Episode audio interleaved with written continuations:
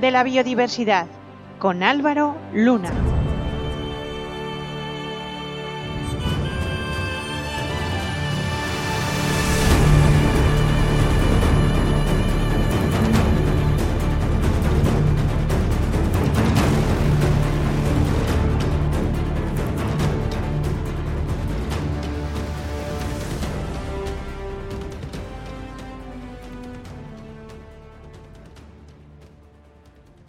Hola a todos, bienvenidos una vez más al Atlas de la Biodiversidad, podcast miembro de Podcastidae, como ya sabéis, la red de podcast de ciencia, medio ambiente y naturaleza, y que en esta ocasión viene patrocinado por trabajaenmedioambiente.com, portal de referencia de búsqueda de empleo relacionado con el medio ambiente.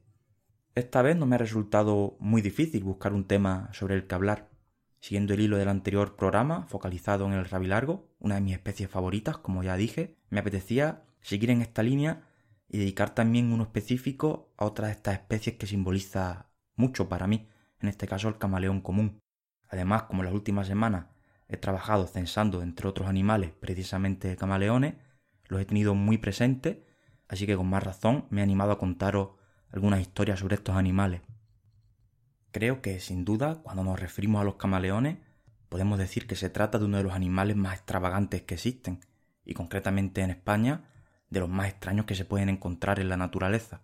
Todos los naturalistas que he conocido, que en algún momento han bajado al sur, han mostrado muchísimo interés en intentar detectar a esta especie, porque saben lo, bonita que es, e incluso para el turista normal, por así llamarlo, que viene a veranear a playas, la idea de hacerlo en un sitio con camaleones, en cierto modo, también le anima, aunque no le guste especialmente la naturaleza.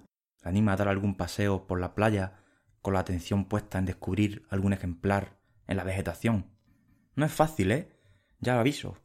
O al menos no si no se saben los sitios adecuados y el momento propicio para tener más éxito detectando algún ejemplar. En mi caso, en mis veranos en las playas de Huelva, cuando era pequeño, recuerdo intentarlo muchas veces. Siempre que detrás de la playa hubiera dunas con vegetación y alguien me hubiera dicho que por allí se ven, allí me lanzaba. Pero era buscar una aguja en un pajar, si no se sabe bien ni por dónde empezar ni que tienes que buscar exactamente. Al final creo que el primero lo descubrí casi con 17 años, lo recuerdo bien, y desde entonces he podido verlo en muchas más ocasiones, tanto en Huelva como en Cádiz, Almería y en sitios tan lejanos como Israel.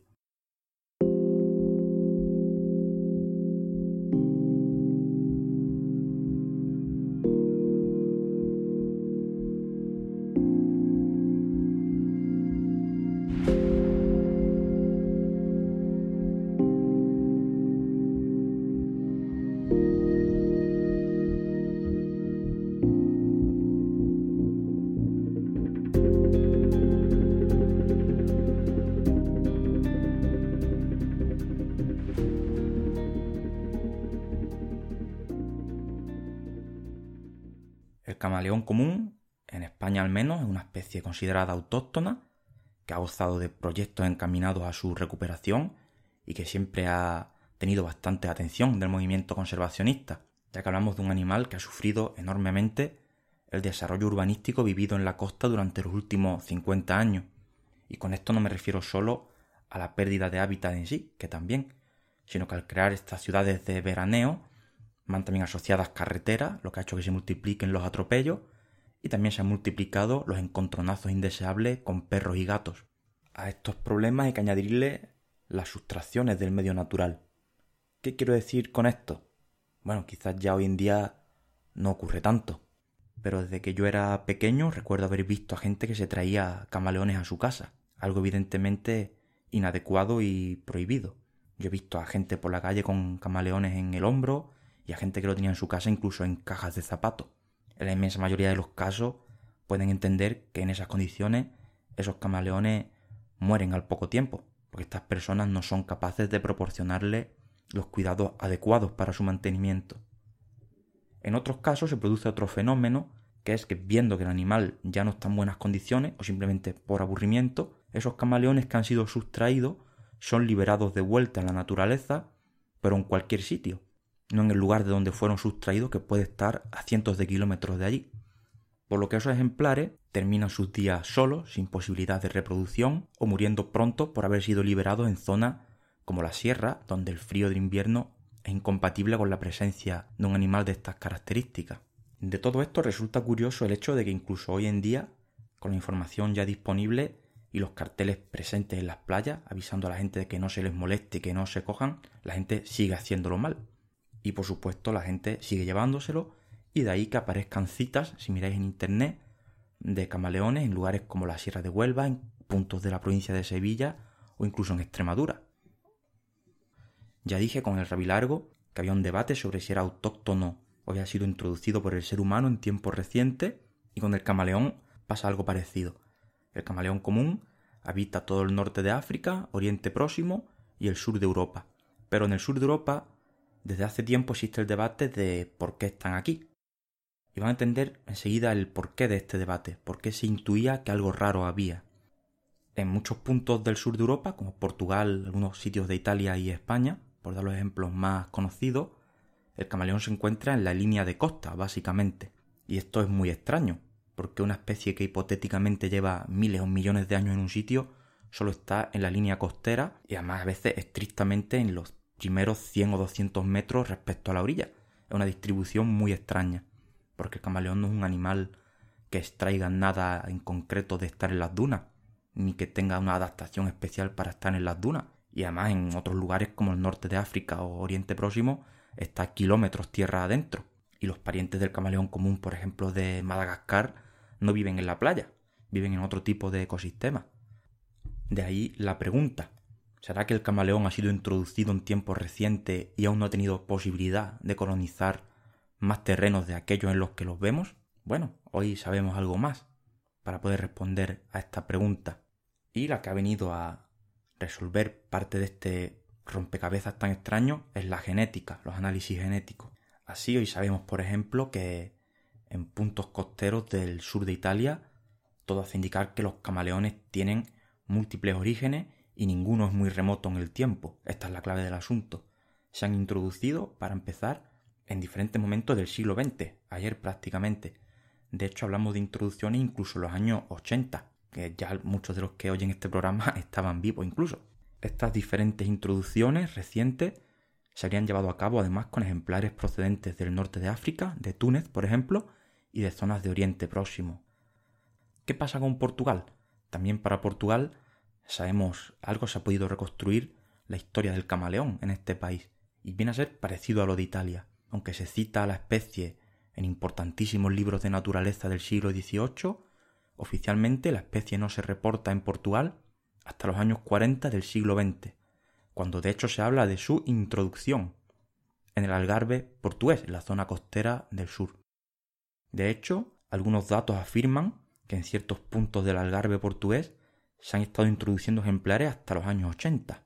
¿Y quién los introduce? Pues tanto en Italia como en Portugal, ahora veremos el caso de España, podido ser turistas que han ido al norte de África y los han comprado allí, o se los han traído guardados en el equipaje, militares, marineros, por supuesto, que son los que más van y vienen, y cualquiera que haya visitado sus lugares y se lo haya traído.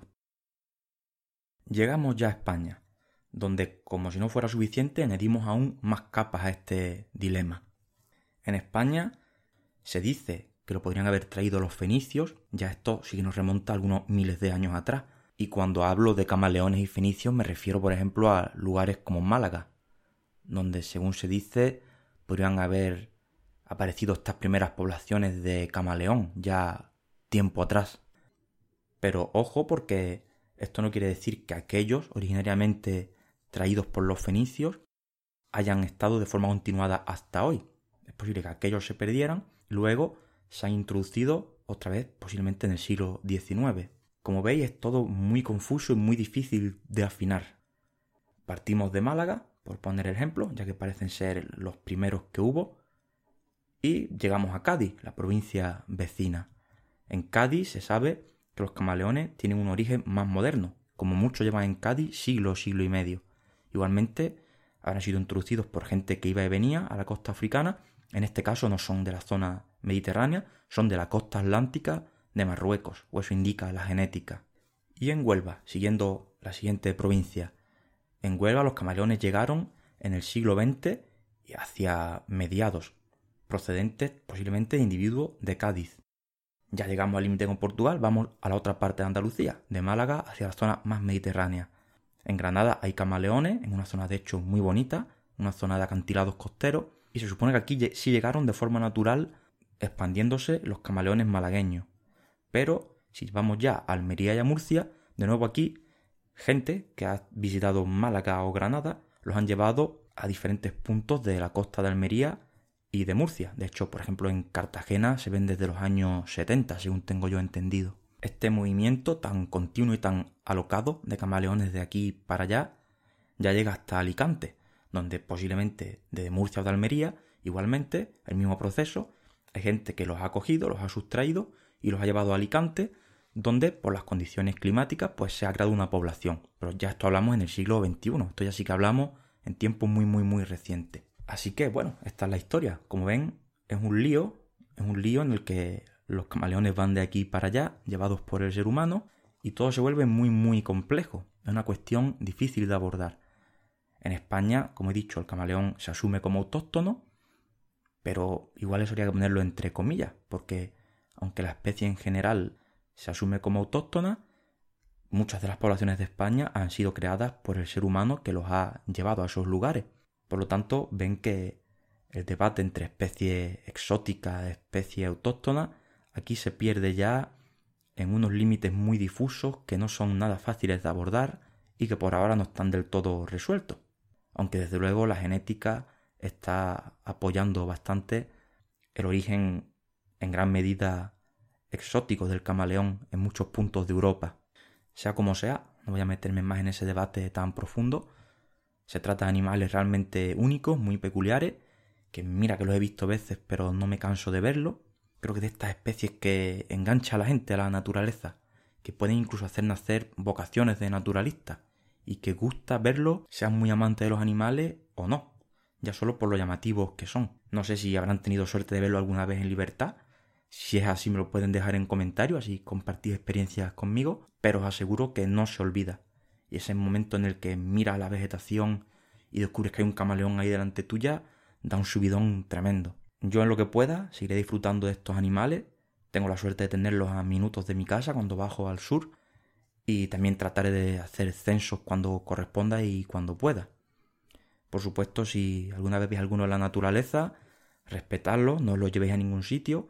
Si veis que está en un sitio peligroso, ubicadlo en un sitio seguro y así más gente podrá seguir disfrutando de ver estos animales en diferentes puntos de, la costa de la península ibérica.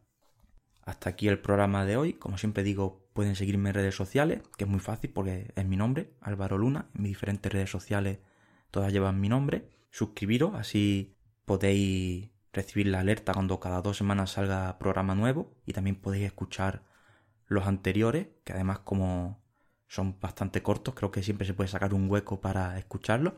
Y nada más, nos vemos pronto, como siempre. Un saludo.